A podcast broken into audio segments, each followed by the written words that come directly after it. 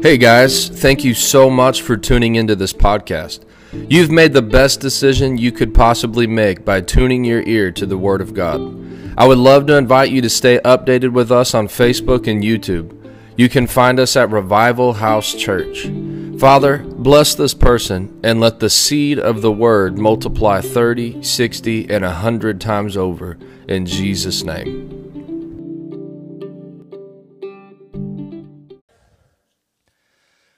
This title is going to be Keys Walking into This Year. That's the title of this message Keys Walking into This Year.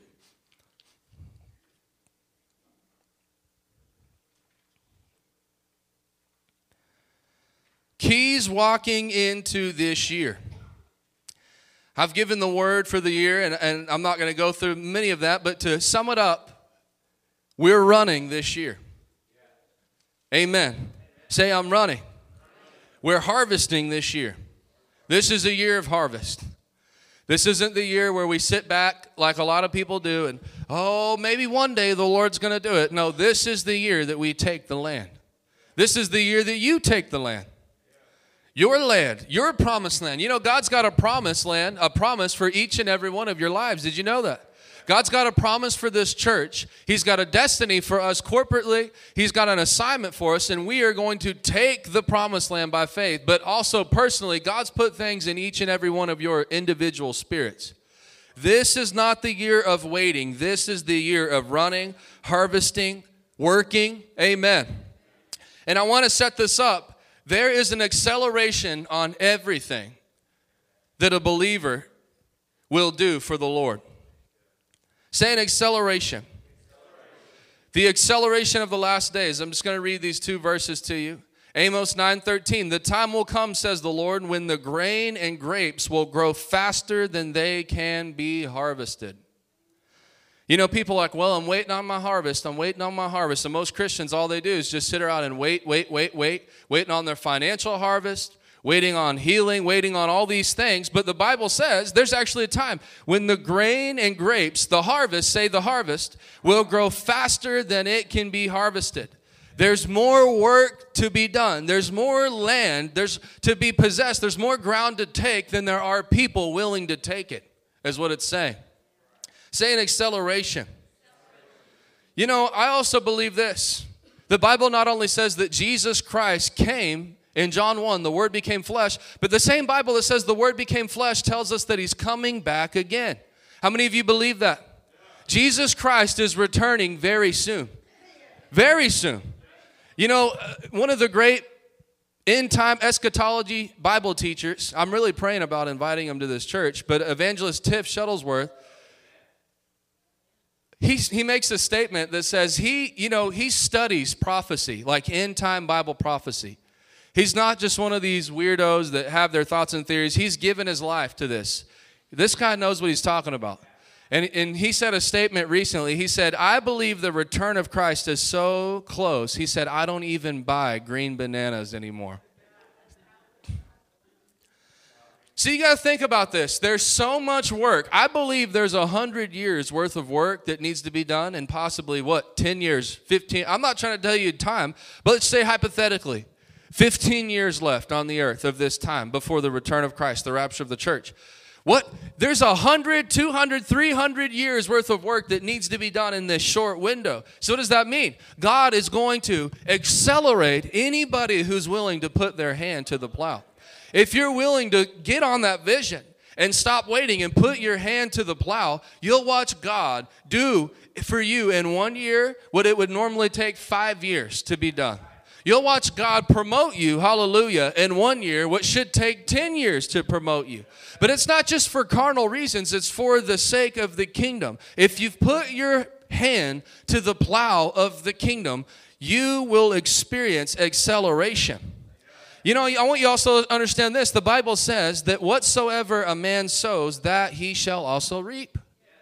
So it, it everything that you sow for the Lord, you are entitled to reap. But if we have a hundred years left on the earth and you have a whole life in front of you, guess what? You still technically you have your whole lifetime to live, and God has your whole life to fulfill that promise. You could reap all throughout your life seeds, and when you come to the end of your life after walking with the Lord, you'd say, Man, I reaped what I sowed. I sowed and I saw it. You know, maybe I saw it in old age, but I reaped what I sowed. Well, if we only have a short window left, what does that mean? Then, in order for God to fulfill His word, you for you to reap what you sow, not just in heaven. He said, anybody that gives up anything for my name's sake shall receive now, say now. In this time, a hundred times as many houses, brothers, sisters, mothers, properties, and with persecution. So it's not just talking about I'll reap in heaven, say I'll reap now. So if I have a lifetime of seed to reap in 10 or 15 years, a short window, what does that tell you? Accelerated harvest. Amen. Amen. As quick as you can sow, as quick as you can loose, you'll receive.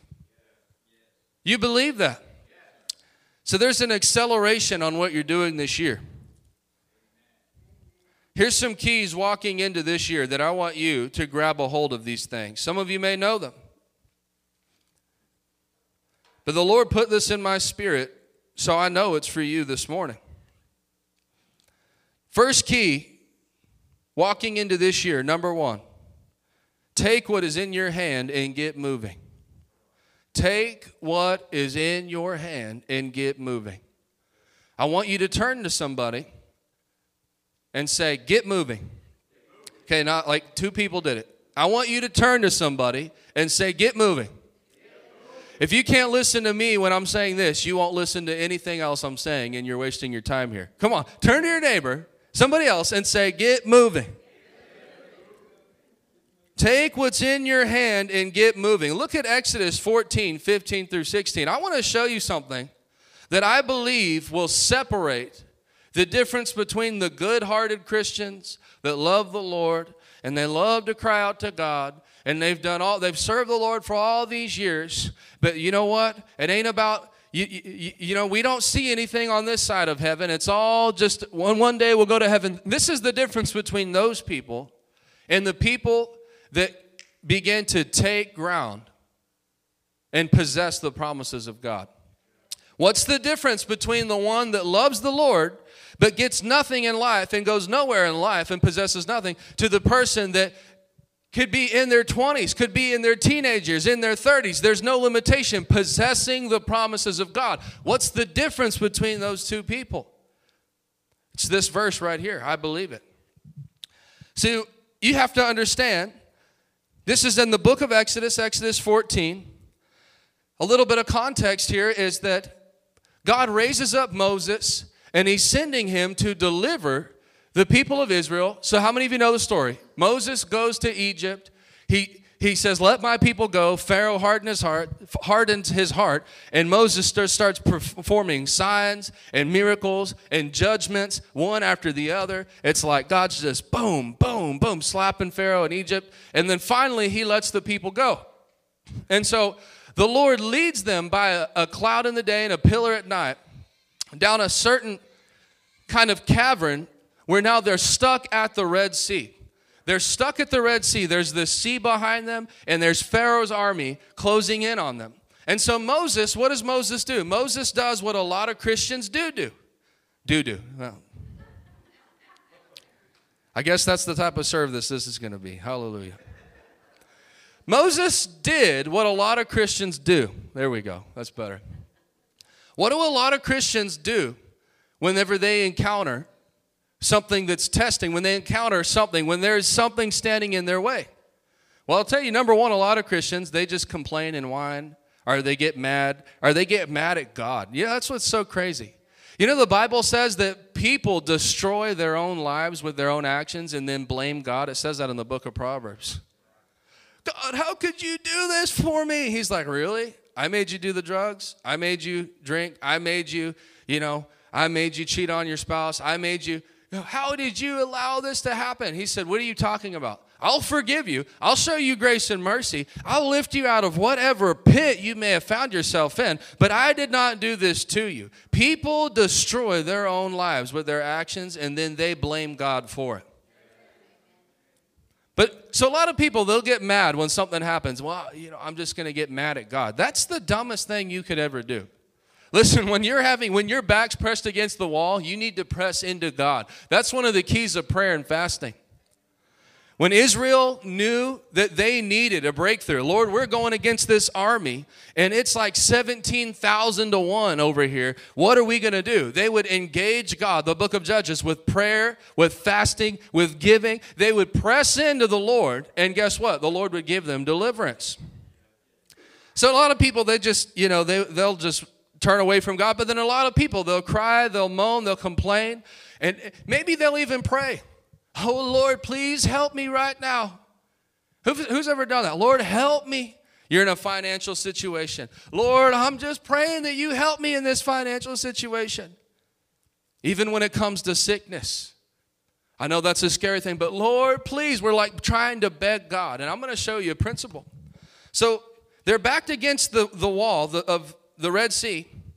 And the Lord spoke to Moses. Moses was crying and praying out to God. Look what God said. Why are you crying out to me? Tell the people to get moving. Pick up your staff and raise your hand over the sea. Divide the water so the Israelites can walk through the middle of the sea on dry ground. Guys, you know, this is, it's so important. It's so important that you get in this word and understand who God is and how He works. Because people have their own idea of who God is. Right? They, they, they create this false perception of God and they think, they, even they name Him Jesus. They have this false perception like God's moved, He's moved by our, oh Lord, please help me. And we think that, that God's response, the God that we hear about in America, okay, my child, I love you. Let me give you just a warm, fuzzy blanket hug. Is that what he said? He responded to Moses and said, Why are you crying out to me? I think that for a lot of people, we're sitting here, this is what the Bible calls praying amiss. They're, they're even crying out, Lord, please, will you help me? Will you do this for me? And he's sitting here saying, Why are you crying out to me? Take what's in your hand and get moving. In fact, because you're asking me to give you something, I'll get to this in a moment, but that I've already done for you. God already gave Moses the instrument of his deliverance. It was the rod. You don't have to pray, Moses. I already gave it. Just take it and, and, and use it. Put it to work and get breakthrough. Finis Dake says this on this note stop praying and do something. prayer is good. There's a time for prayer. We are a church that believes in prayer. We have 9:30 prayer Sunday morning, 6 6 o'clock prayer Sunday nights. The last three weeks, we've been praying 12 to 1, Monday through Friday, every single day. We obviously believe in prayer. But guys, I'm telling you, this is the difference. Listen to me. This is the difference between a Christian that does nothing in life and one that possesses the promise of God is this one phrase stop praying and do something. Say action. Do something. Go forward. Why are you sitting here praying and crying out to me? I've already given you the solution. Take it and use it. So I want to help break that down a little bit. Take what's in your hand. Say that. Say, take what's in your hand and get moving. And that's what you need to do this year. No more waiting on God. Take what is in your hand and begin to move. Hallelujah. Hallelujah. I don't know about you, but I've decided i am not waiting. I'm not just going to sit here and cry and pray. We're not just going to sit here and pray for the Lord to send revival. I'm going to get moving. Let's go win souls. Let's go into the community. Let's go do outreaches. Let's go bring in people and, and have meetings, week long meetings. Let's press in. We're not just praying, we're taking what He's given us and we're moving forward with it. That's the difference that will separate two people. If it be your will, God, you can know God's will. You know that it's extremely easy to know God's will, His Word. Say His Word. The Bible says that the Word of God became flesh and dwelt among us. Who was that Word that became flesh? It was Jesus. So take your Bible. Let me see a Bible. You know what? I'm sorry. Here, I'll pull out my Bible here. You need to realize this. I know this Bible didn't die on the cross for us, but this is the revelation of who God is. This is Jesus in book form. So if you want to know what Jesus is like, how do you know what Jesus is like? Do I sit in a closet and just meditate? Hum, hum, okay, appear to me, Lord Jesus, hum. A lot of weird Christians do stuff like that.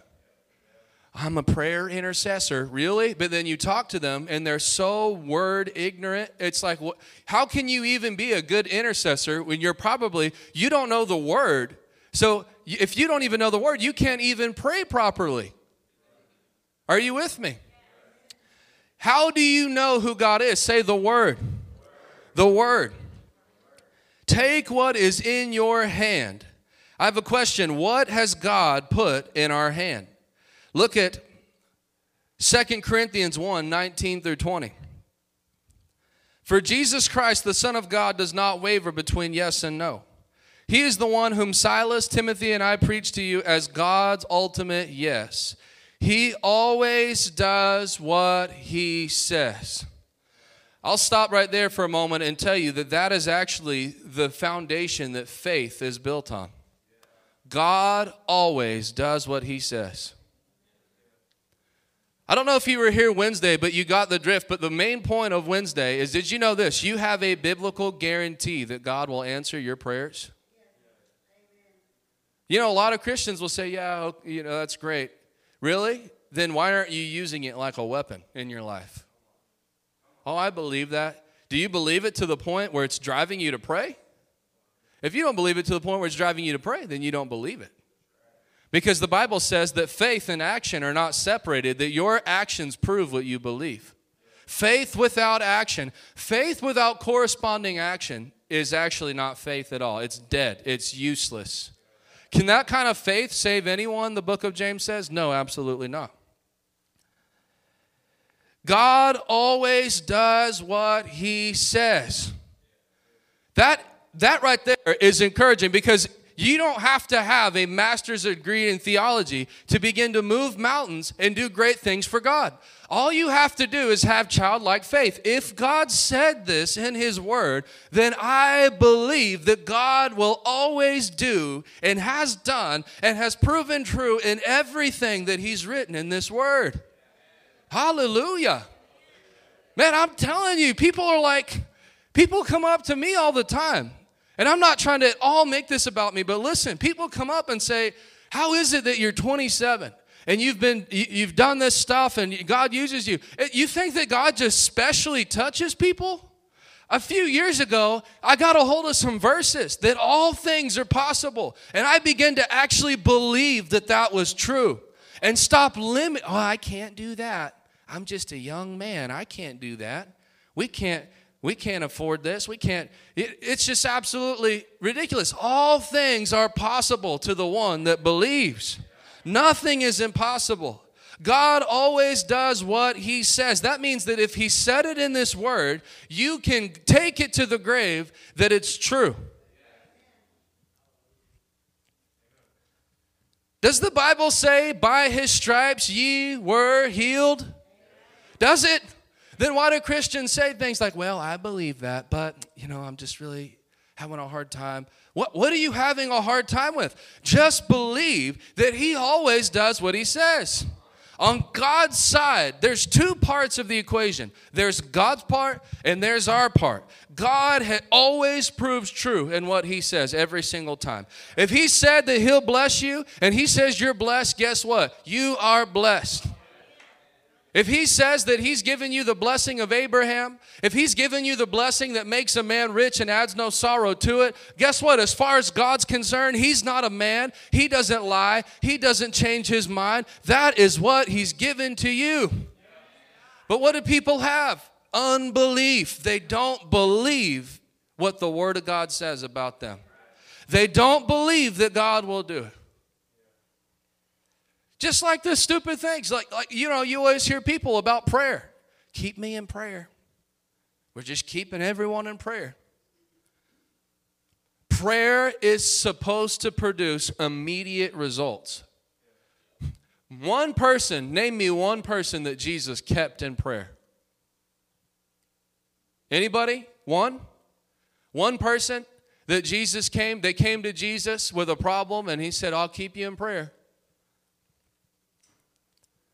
He prayed, and what did he model? You can ask anything in my name, and you will receive it. John 14, John, if you abide in my words and my words abide in you, you can ask anything using my name, and you shall receive, and you shall have abundant joy. John chapter 16, you haven't done this before, but come to the Father directly, ask using my name, and you, it will be granted. You will receive. Knock, the door might be open. Does it say that? The door will be open. Seek and you might find. Does it say that? You will find. Knock, ask, and you might receive. You will receive. That is faith. It is impossible. If you get a hold of what I'm telling you, guys, listen to me. You'll get this in you that if I use faith, it is impossible for whatever I set my faith to for it to not come to pass. That that'll change. Like that will change. If I was preaching to you in a living room with nothing, then I would understand. You say, I don't know. I'm telling you, I'm I'm young. I'm not old, and I've already seen the word of God's true. You know how we got this building? I remember when we were believing God for it, we had to come up with money by the end of one month, a hundred grand. We didn't have time to go get a loan from the bank. We had no ground. We had no really grounds to get a loan from the bank. By the end of the month, you need to have the money. The Bible says this. I'll give you an example.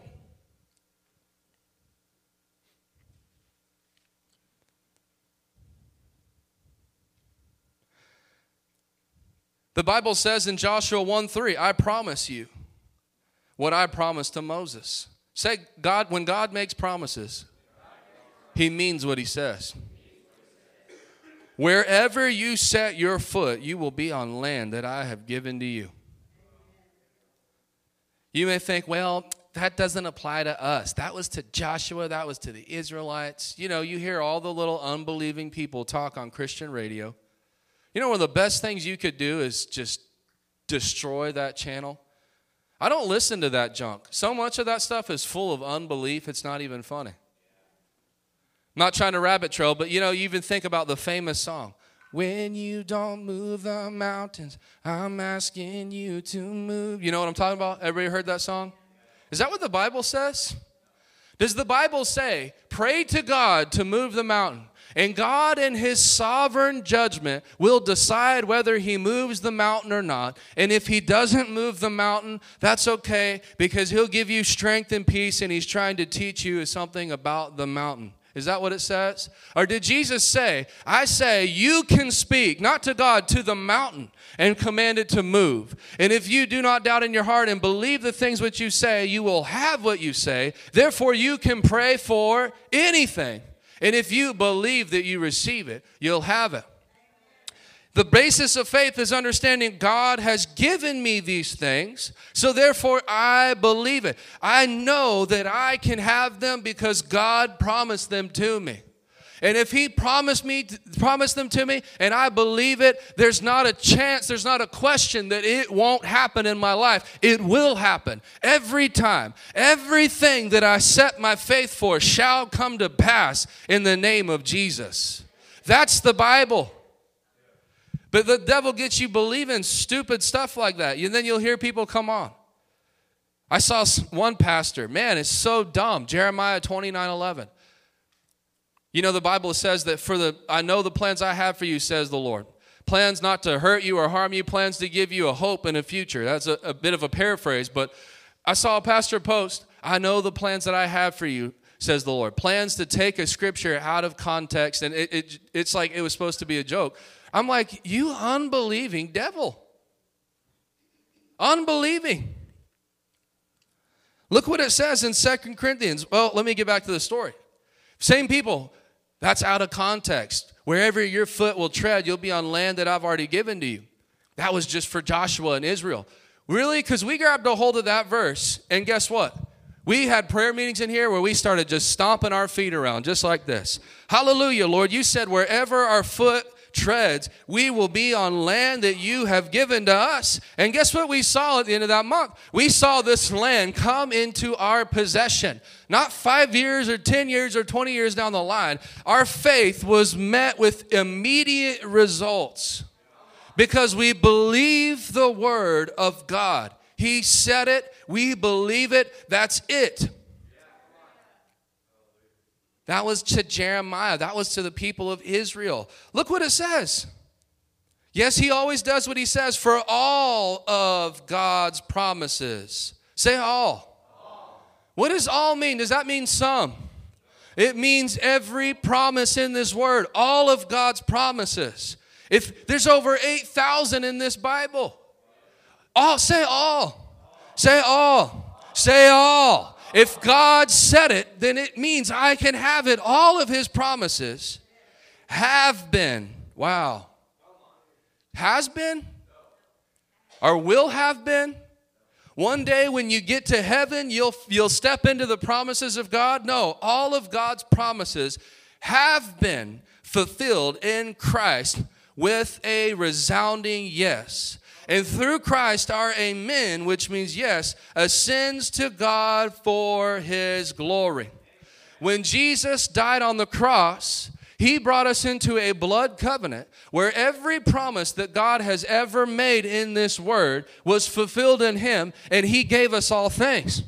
Now, do you understand the, where I'm tying this together? Why Christians are sitting here saying, Lord, like Moses, please, Lord, do this, Lord, do that. And he's saying, Why are you crying out to me? Get moving. Tell the people to get moving. Take this the rod that's in your hand and just point it towards the water. What is the rod that's in your hand? It is the word of God. Lord, we're just praying about it. What are you praying about? All of the promises have been fulfilled. What are you waiting for God to say yes or no? All of the promises have been fulfilled with a resounding yes. That means that if God already said yes in this word, He's never going to say no. Say that. If God has said yes in this word, He will never say no. This is what Christians need to get in them in these last days. We need to have a, we need to get out of this Christians just waiting. Well, we're just in a season of waiting. No, you're not in a season of waiting. You're in a season of waiting, and the reason you're not possessing anything is because of that unbelieving confession coming out of your mouth. If you say that I'm just in the desert wandering around, guess where, guess where you'll sit the rest of your life? In that desert wandering around. Well, how many of you know the Israelites died in the promised land? Praise God. Yeah, we're not the Israelites. Sometimes we got to go through the wilderness. No, you don't. It's funny, who brought the, the Israelites out of the wilderness? Joshua. What was his name? Yeshua, Yeshua. What is the name of Jesus? Yeshua. Joshua was a type of Christ. Moses was the type of Christ that brought the children out of Egypt. Then Joshua was a type of Christ. Moses messed it up. He couldn't go to the promised land. So another person, like a type of Christ, rose up and took the children out from the wilderness into the promised land. Let me tell you something. That was a transition of, of covenants. The wilderness was the old covenant, the promised land's the new covenant, and the life that we have in Christ. What side are we on? Well, I'm in the wilderness. Really? Are you under the old covenant? Then you can't be in the wilderness.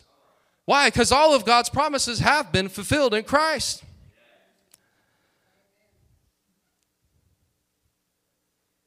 Why are you crying out to me? Guys, I'm, I'm going to say this in love. There's some of you that you think your prayers are being heard by God. But in actuality, if you could learn to hear the voice of God, you wouldn't hear Him, oh, it's okay, I understand. Why are you crying out to me? He would say. Tell the people to get moving. Maybe for some of you, the Lord's saying, get moving. Stop. You don't have to pray. I already gave it to you. Just receive it. Just believe it. Just put it to work. Come on, somebody. Stop praying about prosperity and put the word of God to work and get prosperity. What do you mean by put the word of God to work? Do what he said in the word and believe for the expectation. I'm believing for prosperity. Really? Do you work? Mm, no, not really. Okay, then you can't have prosperity. The Bible said he'll bless all the what? Work of your hand. Well, you know, I don't understand that. Why is it too? Have you guys noticed that at Pentecostals, a lot of them, they just want to be long haired, blue jean skirt, barefoot, and walk around poor all the time. I'm like, the biggest multi-millionaire, like Pentecostals, Holy Ghost people should be the multi-millionaires in our generation. Not walking around with a pair of flip-flops that are falling apart from the dollar store. I'm not hating on anybody, but uh, what I'm saying is, how, how can you have access to this power of God and be a person that actually believes what God says and then live your life uh, obtaining nothing. You can't, it's impossible. Put it to work. Say, put it to work. This year, you've got to put the Word of God to work in your life. Hallelujah. Man, this is strong in my spirit. Put the Word of God to work in your life. Stop waiting. Stop praying and do something. Are you working? Well, I'm just believing for prosperity. Why don't you work? What do you mean by work? Work full time. Listen to me. Can I tell you can I tell you something? If you have not already worked full time and created wealth where you can live off of that wealth full time, then you need to be working full time. Amen. Say I need to be working. You know, that's the thing. The Bible says how many days are given to work? Four days, American, I'll work three days, two days a week. Six days are given for working, and one day is given for rest. Most people, if I don't get my rest, like four and a half days of the week, th- listen, I'm being honest, that's, that's laziness that needs to get broken off. If you're willing to put your hand to the plow, and then if you're willing, once that provision begins to come, you work unto the Lord excellently. I'm going to work hard, I'm going to work diligently, and then I'm going to take of my substance and honor God the way that He said to do in His Word. Guess what He said? I promise you, test me and see if I won't fill your storehouses with grain and that your vats don't overflow with good wine. See if I won't open the windows of heaven and pour out a blessing so great that you don't have enough room to take it in. You know, this is crazy, but I'll tell you a God honest truth. Just a few years ago, when we started this church, we were having like a few hundred dollars. And this is probably not something you want to tell people because the wrong spirit just gets mad, but I don't care. I'm telling you that it works. We went from having a few hundred dollars a week trickle in. And I remember it was Miss Sarah. She gave me a book by Kenneth E. Hagin. You can have what you say. I'd never heard that before. Y'all think that like I grew up like this and I just knew all this stuff. This is like everything has happened so fast in a couple of years. And it'll happen for anyone who will just believe the word of God. But remember, I read this book. You can have what you say. He proved it through the scripture, how you use your faith by using your mouth, your confession. And then he, he talked about how in Hebrews 1, the Bible says that angels are servants ministering spirits sent to serve those that will inherit salvation. And in one of the roles of angels, what do we think? Angels are just flying around playing harps. There's roles of angels in the Bible. One of the roles of angels in the Bible is harvesters. God, it says at the last days, God will blow out his trumpet and he'll send angels to the north, south, east, and west, and they'll gather the harvest and bring it to the Lord. So, what is one role that angels fulfill? They gather harvest. And so, he said in this book, the Lord showed him how to use his authority. And he said, Servants, you know, you think about a servant, they are meant to carry out commands. And so he said, the same way, a servant, you think of like a waiter to a table. They come to your table, what would you like? I'd like a glass of water. They go and grab a glass of water and bring it back to you. That's actually what it means in Hebrews 1 when it talks about ministering spirits, servant spirits. I got this. And he said that how the Lord broke him out into provision. He said the Lord told him, never pray about finances again. Why, why do we not need to pray about finances? According to the word, he's already given us all things in Christ. He's given us every spiritual blessing in heavenly realms because we're united with Christ Jesus. So, what does that mean? Is the Lord withholding from us? Has the Lord got a little lock and a pad on the storehouse of heaven? It's wide open. Tell you a testimony in a minute. This is amazing, but it's wide open. So he said, never pray about it again. He said, just, just, just speak what you need. So he said that week he needed $800. That was back in the 30s or 40s or something. That, you know, $800 was a lot. And so he said, send the ministering spirits to go and bring it back. And so he did. He said, ministering spirits, I release you now in the name of Jesus. You go get, get that $800 and bring it back to me. He said the next meeting he took up an offering and he literally, he's like, I didn't try to pull, I didn't do anything. I literally told the pastor, say a little about it, pass the plate. And he said that like a thousand, like whatever it was, more than what he claimed for the first time came back. And he said, ever since then, he never had a deficit again. And because he understood. And I'm telling you, that day that I read that, I was in this church. I came walking in and I said, It rose up. Faith came in me. The gift of faith came on me. I believed it. I believed it. And I was like, Lord, a few hundred dollars trickling here and there. You know, I'm not a plumber. I'm not a carpenter. I don't work at Home Depot on the side. Me and my wife got to eat, and this ain't going to do it, Lord. We got to pay some light bills. There's souls that need to be won. There's work that needs to be done, and a couple hundred dollars, it just ain't going to do it. And so I stood up and I released the word of the Lord. Ministering spirits, I said, I need you to go out. You gathered $2,000. I averaged it out. At that time, the church needed $8,000 a month, give or take. So I said, that breaks down to about two. I know there's 52 weeks in a year, but just follow with me, okay? I just said, if we could get about $2,000 a week, that would, that would be great. And so I released the command go gather that and bring it back in Jesus' name.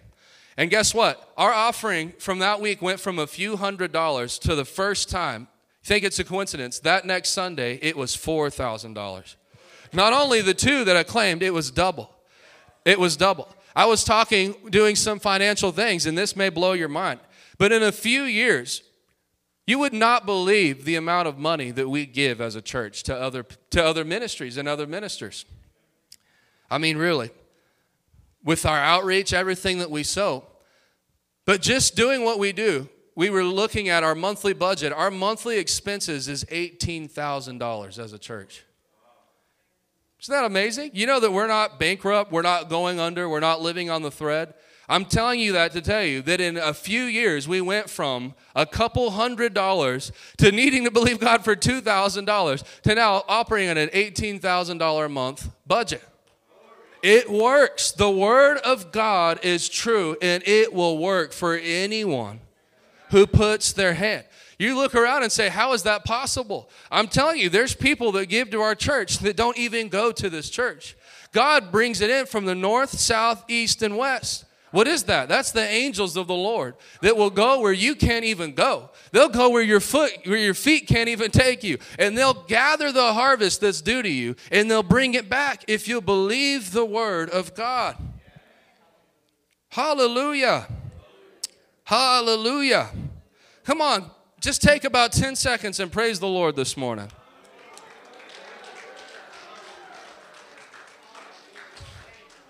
But you better believe that it's true. Because there's a contingency. You cannot doubt. Because if you're double minded, the Bible says you're like a reed that is blown and tossed and you shouldn't even expect to receive the things that you pray for. You better just get that in your spirit. God said it. Say that. God said it. That settles it. I believe it. And I will have it. Man, praise God. I've decided I don't care. Well, that's that prosperity stuff. I refuse. My mother was talking to ministering. And that's what I love when the fire begins to get in people. You don't have to coax them. Win souls. From the overflow of the heart, the mouth speaks. When Jesus is in your heart, guess what's coming out of your mouth? Jesus. But if he's just in your head, well, I believe I'm a Christian. Yeah, I agree with those things. You've just mentally ascended. Need, you, there needs to be a work by the Holy Ghost in your heart. Because when it's in your heart, it's impossible. From the overflow of the heart, the mouth speaks. If my mouth cannot speak the name of Jesus to other people, then I need to get on my knees and get on my face and get him in my heart. He'll take a stony heart and give you a heart of flesh. It's a work of the Holy Ghost. She was talking to this guy about uh, what are you believing God for? I just love that. You're a Christian, you know, obviously trying to lead him to Lord, found out he's a Christian. What are you believing God for this year? Well, like most people, well, nothing. You know, if you're not believing God for anything this year, guess what? You'll get nothing. You'll come to the end of 2023 and you'll jump up and down and say, Pastor John's a prophet. Well, why? Because he said that I could have what I believe for. And I believe for nothing. And guess what I got? I got nothing. I got exactly what I believe for.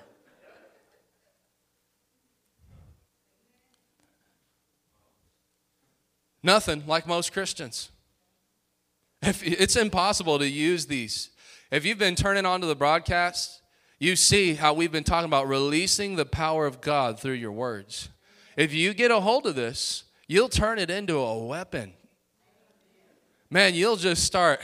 That's why, that's why the devil tries to mock it. Name it, claim it, blab it, grab it. You're dang right. Speak it, believe it, possess it. Period.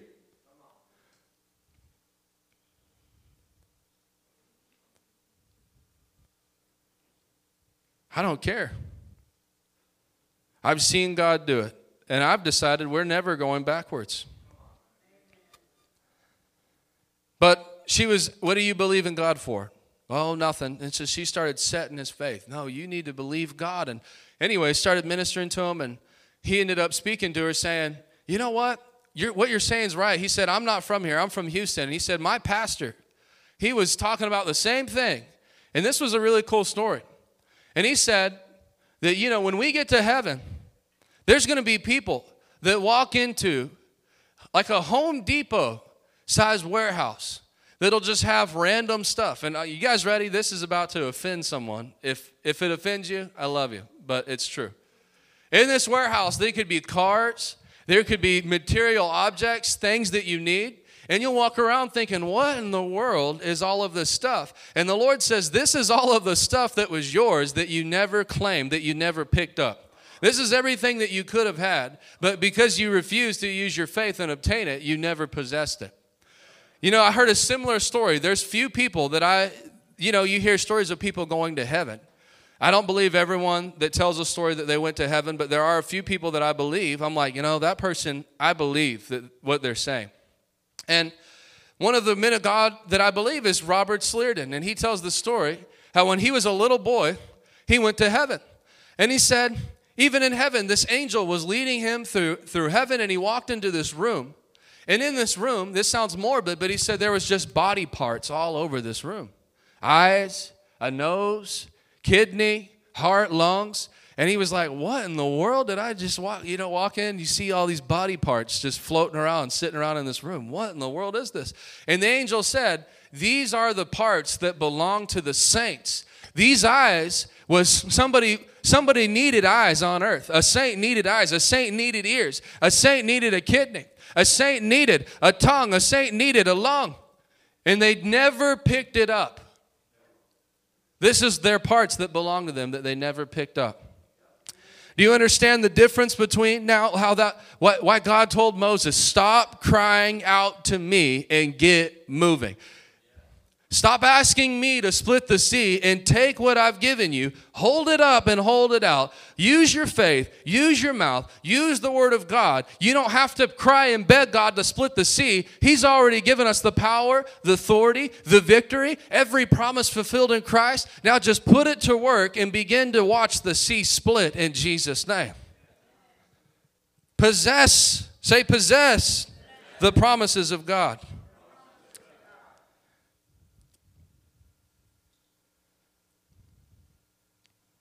Get moving. I felt these verses specifically. Did you know in the Bible that God has promised, a covenant promise, is land? I read Joshua 1 3. I, pro- I promise you what I promised Moses. Wherever you set your foot, you'll be on land that I've given you. David said, The righteous shall inherit the land and dwell in it forever. Guess what? God made a covenant with Moses. He gave him land. God made a covenant with Abraham. What did he give him? Land. God made a covenant with Isaac and Jacob. What did he give them? Land. Say land. There's land covenant promises in the Word of God. I felt that specifically because this is how vast this book is. People think that it's just, well, God promised to get me to heaven. No, He promised to heal you, He promised to bless you, to prosper you. you he has given us all things that pertain to life and godliness. Say all things. That means that if it's useful in life, if you need it in order to function in life, He's already given it to you in Christ. Is a car needed in life? Say yes. You know, in this day and age, in order to work, to get to the store, to go to Walmart, you know, most people aren't raising beef in their backyard. They gotta, they gotta do things. You need a car. It's already been given to you in Christ. Land's been given to you. Some of you, you're believing God for property. I felt this in my spirit. Stop waiting. You're not waiting. You need to just use the word of God and begin to possess the promises of God. Come on, somebody. Is that anybody? Who's believing for property? Raise your hand if you're believing for property. In Jesus' name, begin to use your faith and possess the promise of God. Well, when the Lord gives me that property, what do you mean? He already gave it to you. Stop saying stuff like that.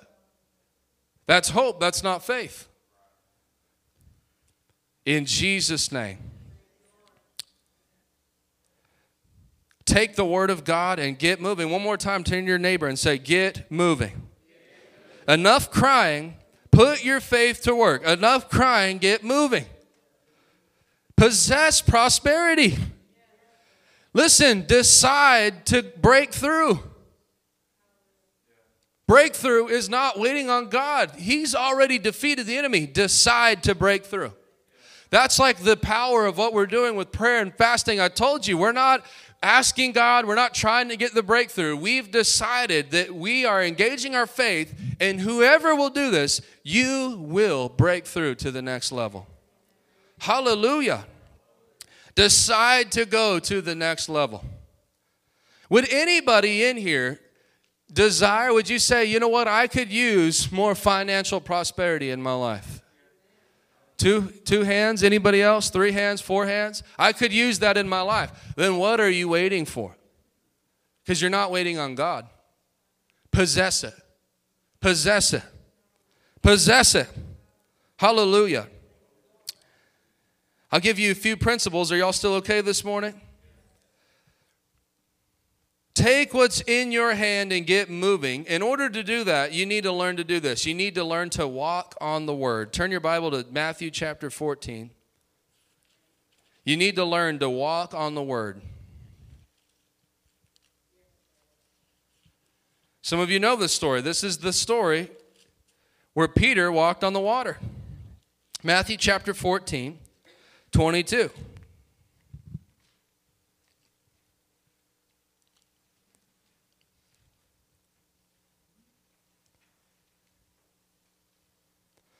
So Jesus is walking on the water. They think that uh, the disciples are in a boat. There's a storm. Jesus is walking on the water. They think it's a ghost. But then Jesus speaks to them. Just paraphrasing here for a moment. He says, Don't be afraid. Take courage. I'm here.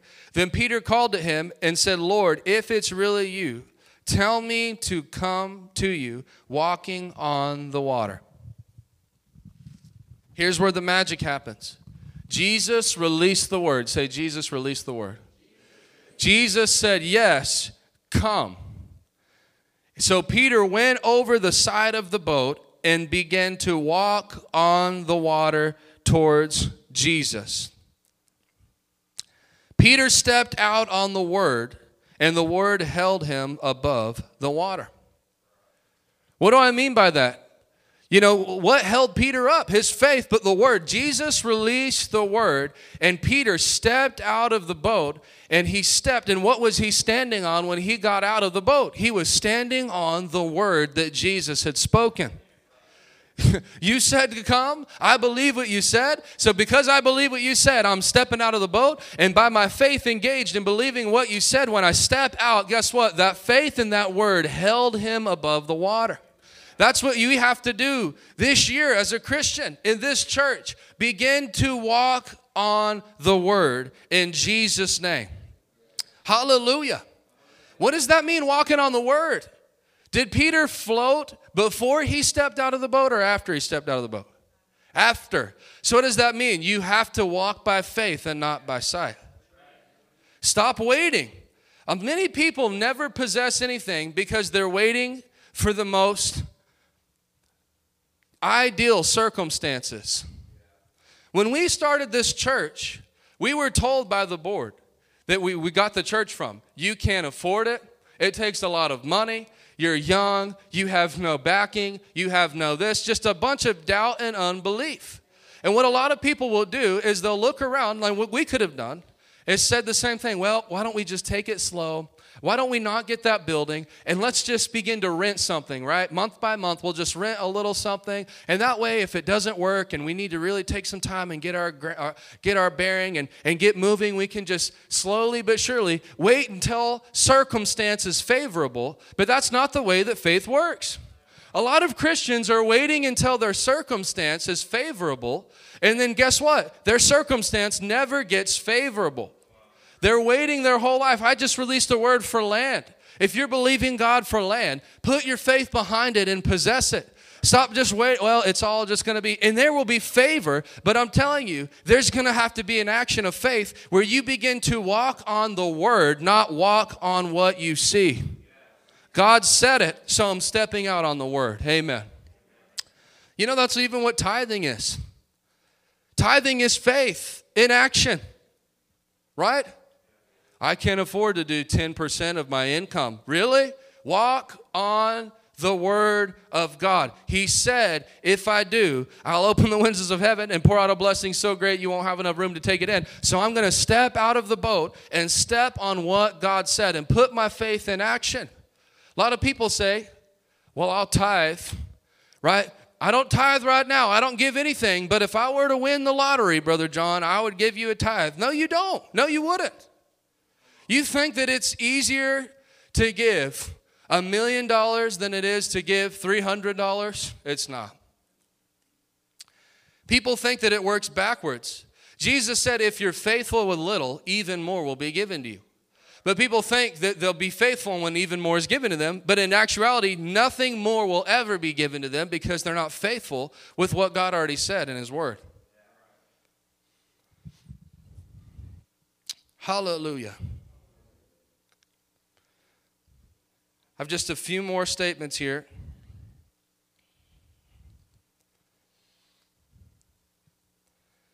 Say, walk on the word. If you continue to read, it says, So Peter stepped over the side of the boat. He began walking on the water towards Jesus. But when he saw the strong wind and waves, when he saw when he saw. I'm going to help you here. What's the enemy of faith? A lot of people would say, What's the opposite of faith? Unbelief, right? No, actually, the opposite of faith is sight. What he saw, I walk by faith, not by the antithesis, sight. So, what does that mean? In order to operate in faith, you're going to have to walk. You're going to have to get strong. Be courageous, says the Lord. Step out in faith and begin to walk, even though what you see around you looks like a complete contradiction to what the Word of God says. Amen. What he saw, he began to get focused on what he was around him. He saw the wind and the waves, and he was terrified. And what happened? He began to sink. Save me, Lord, he shouted. Jesus immediately reached out and grabbed him and said, Why do you have so little faith? He just rebuked Peter, who walked on the water, and said he had little faith. Any of us ever walk on water? But he just said, Peter, you have little faith. Because faith, it's, it's like, how can he have little faith? He just walked on the water. Because faith is not complicated, it's very simple. Jesus said, I said, come. So you should just stand on that word. If I told you to come, then you should have the confidence that you're not sinking because I told you to come. If I said come, you should have the confidence. I don't care how big the waves are. I don't care if you see a wave rolling in with a Poseidon ship about to tip over. You just stand on the word of God. Be unmovable. Be unshakable. Have an uncompromised faith of the word. Come. He started to doubt. He started to believe the wind more than he believed the word. And you have to believe the word more than you believe your circumstance. Is this helping anybody today?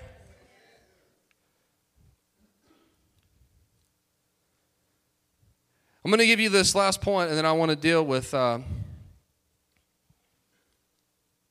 give you a testimony. So, not only are you not waiting on God, say, I'm not waiting on God. Say, God's waiting on me to believe, to have faith, to get unbelief out of my life, to get unbelief out of my mouth. I'm not waiting on God. Say, God's waiting on me. You can have it now. You can have it this year if you'll believe it.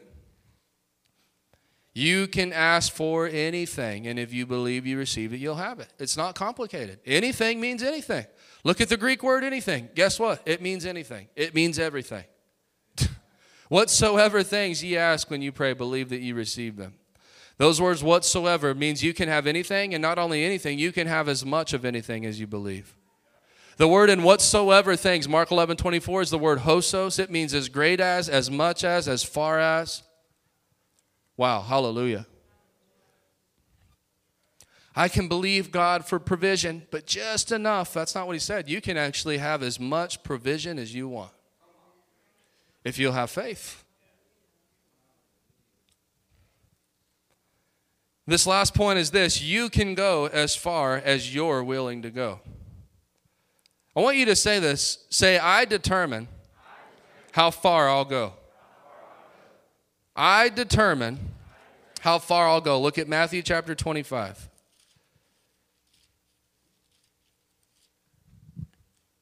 Matthew 25, 14 through 30, it says, Again, the kingdom of heaven can be illustrated by the story of a man going on a long trip. He called together his servants and entrusted his money to them while they were gone. He gave five bags of silver to one, two bags of silver to another, and one bag of silver to the last, dividing it in proportion to their abilities. He left on his trip. The servant who received the five bags of silver began to invest the money, which earned five more. The servant with two bags of silver also went to work and earned two more. But the servant who received one bag of silver dug a hole in the ground and hid the master's money. After a long time, their master returned from the trip and called to give them account, uh, called to give an account of how they had used his money. The servant to whom he had entrusted the five bags of silver came forward with five more. The master said, Master, you gave me five bags of silver to invest, and I have earned five more. The master was full of praise. Well done, my good and faithful servant. You've been faithful in handling this small amount, so now I'll give you many more responsibilities. The servant who received two bags of silver came forward. Master, you gave me two bags of silver to invest, and I have earned two more. Master said, Well done, my good and faithful servant. You have been faithful in handling this small amount. So now I will give you many more responsibilities. Let's celebrate together. Then the master with one bag of silver came. Master, I knew you were a harsh man, harvesting crops you didn't plant, gathering crops you didn't cultivate. I was afraid I would lose your money, so I hid it in the earth. Look, here is your money back. But the master replied, You wicked and lazy servant. If you knew that I harvested crops I didn't plant and gathered crops I didn't cultivate, why didn't you deposit my money in the bank? At least you could have gotten some interest on it. Then he ordered, Take the money from the servant and give it to the one with ten bags. To those who use well what they are given, say to those who use well, what they are given, even more will be given, and they will have an abundance. Here's one principle we'll pull out. So, who determines how much you have? Does it say God in His sovereign judgment? To those who use well what they are given, even more will be given. So, I can determine the abundance that I walk in by what I do with what I have. You see that? But for those who do nothing, even what little they have will be taken away. Now throw this useless servant into darkness where there will be weeping and gnashing of teeth. Say useless. I've determined for myself, you know, I hate to say it, there's a lot of good hearted Christians, but people that claim they, you know, they may have good intentions, but they're useless. The Lord actually said, well, God just sees everybody the same. No, there's people that he's like, Look, I died for you, but you are useless to me. That's what Jesus said when he said, If a salt has lost its saltiness, what good is it? What is it good for? It's not good to be thrown on the ground, it's not good to be thrown into the manure pile. Basically, what he's saying is this think about salt, right? What's the purpose of salt? I know it in these days it preserved, but what's the purpose of salt? Say flavor. What if you, you know, you ever go?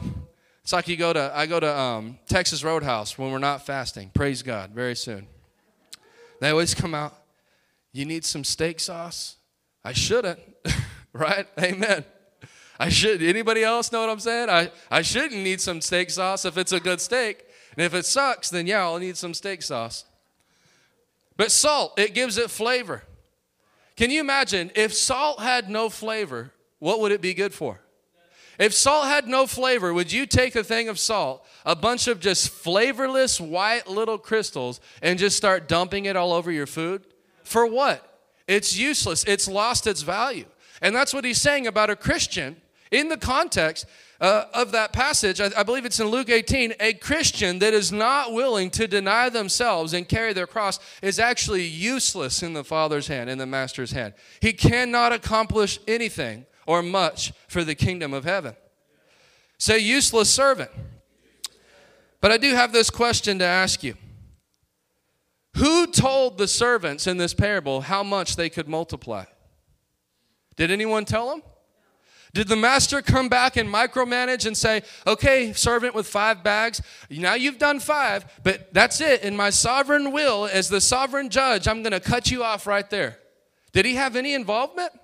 Did he come to the one with two? And after he got two, okay, it's it's my will to take some people here, but you're just walking in my sovereign will, and I have a place for you right here. So you're you're not going to get any more than two. Is that what he did? No, he gave the gifts, he gave the talents. And the Bible says Jesus Christ, he died on the cross, he resurrected from the dead, he ascended to heaven, and he gave gifts unto men. He gave the new covenant, he gave the Holy Ghost. The Lord has given us all talents. And guess where Jesus is? Is he walking around in the room right now? No, he's not. He's seated at the right hand of God. But he will come back. Jesus gave this. He gave the church the keys of the kingdom. He's given you the rod in your hand. He's why, why are you crying out to me? Get moving. He's given us everything that we need. And he doesn't micromanage, you can only do this or you can only do that. You can take this word and go as far as you want to go. If that servant that multiplied it five times over would have got it in his spirit, he could have multiplied it five times over again, 20 times over, 30 times over, 40 times over. Are you with me? You determine you can go as far as you're willing to go. When I realized this, just this year, the Lord showed me this in the Word, and I got this. I'm not waiting on God. I can, I can go to work, Lord. I'm not waiting till I'm 30. You know, they'll tell you everything. Well, 30 is the biblical year. 30 is the year Jesus started his ministry. I could hear stuff like that. Well, I guess I just need to sit in the wilderness until, until I turn 30. You're too young, and then you cross the line at some point where now you're too old. You're either too young or you're too old. But when I got this, I'm not waiting on God. I can go, I can move. If I take this word and put it to work, I can go as far as I want to go, as fast as I want to go. You know that that type of revelation, you know what it caused in me? It caused me to write two books this year. Two books. I'd never written a book. I'm not friends with publishers. You know, it's like, how'd you learn how to publish a book? I used the mind of Christ. I called people. I picked up the phone and said, I don't know how to do this. And guess what? Here's another crazy thing. I believe God for the money to do it. I can't do my dream. I just need the money. Use your faith and possess the money and get to work. It's really not that complicated. You always hear people, and I'm gonna, I'm gonna like, I'm gonna hit this hard. We're going to a women's conference. I'm not, but the women are. And you hear, and listen, if you got another reason you can't go, that's fine. But if, if the reason you can't go is because you're saying, well, I just, I don't have the finances right now. Use your faith and get the finances. Am I being too radical, too harsh? It's nothing is impossible for the one that believes. It's like I, I don't understand that. One time I was in Dr. Rodney Howard Browne's church. It was midnight. And we're over here praising. Eddie James is leading worship. And man, it's just fire. It's amazing. And I, I was filming it on Facebook and I had some friend from Idaho. I sure wish I could be there. Really? Guess how I got here? I didn't teleport. I bought a plane ticket and I got here. Yeah, but everybody just doesn't have the money. Nobody has the money until you get a hold of faith and begin to put it to work and obtain the promises of God. Nothing is unattainable. Come on, somebody. Say, nothing is unattainable. Nothing is unattainable. Hallelujah. Hallelujah. Praise you, Jesus. Praise you, Jesus. Hallelujah.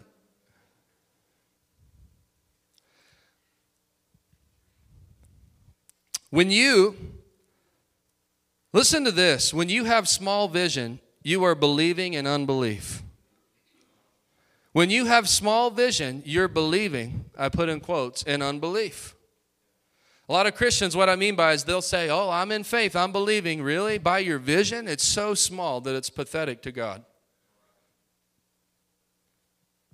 I don't know. Am I not talking like a pastor today? I don't know. It's so small. You know, it's almost like insulting to God. Really? Like, I told you you could do anything, and that's what you believe for?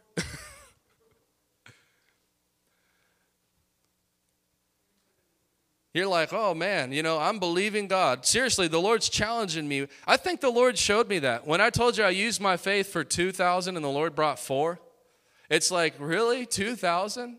That's it? That's it. That's what you're going to do with that word that I gave you?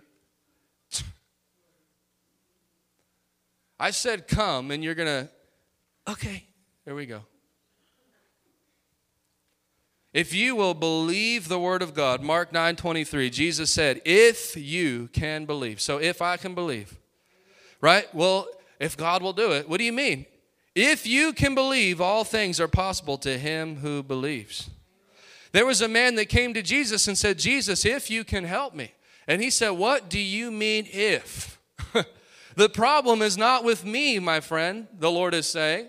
I can help you. The problem is, can you believe? If you can believe that I can do this, all things will be possible. Say all things. Another way to say this nothing would be impossible for you if you can believe. I don't know if anything else this morning, I am trying to like fire hydrant faith into you for this year.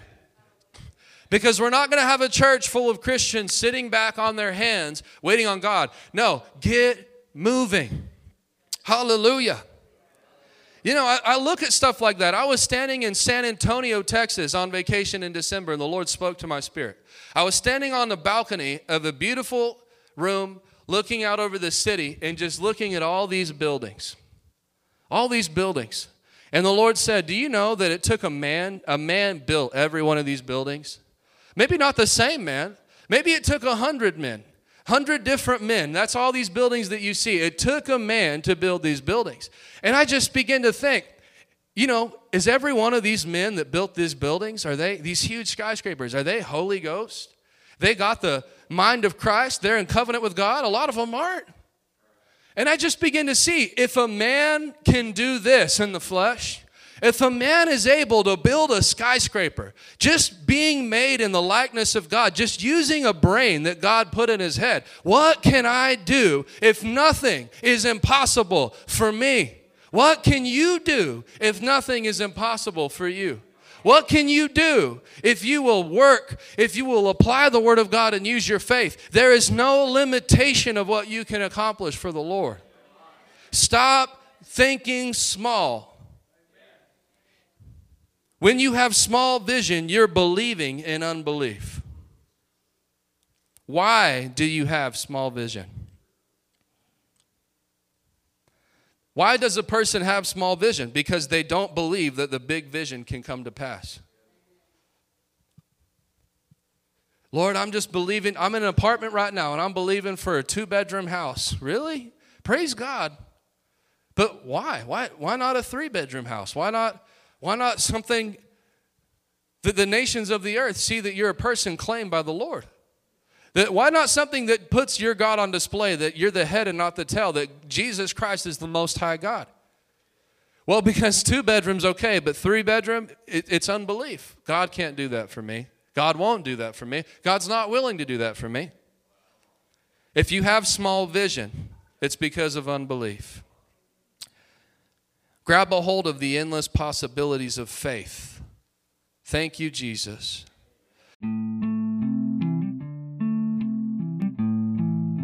Lord, bless them for being hearers of the word in Jesus' name. If you would like to sow a seed or partner with this work that the Lord is doing, check out the description of this podcast or go to www.rhctx.com forward slash give. You can find all the ways to give on that page. Thank you so much for tuning into this podcast. Until next time, this is John Wallace.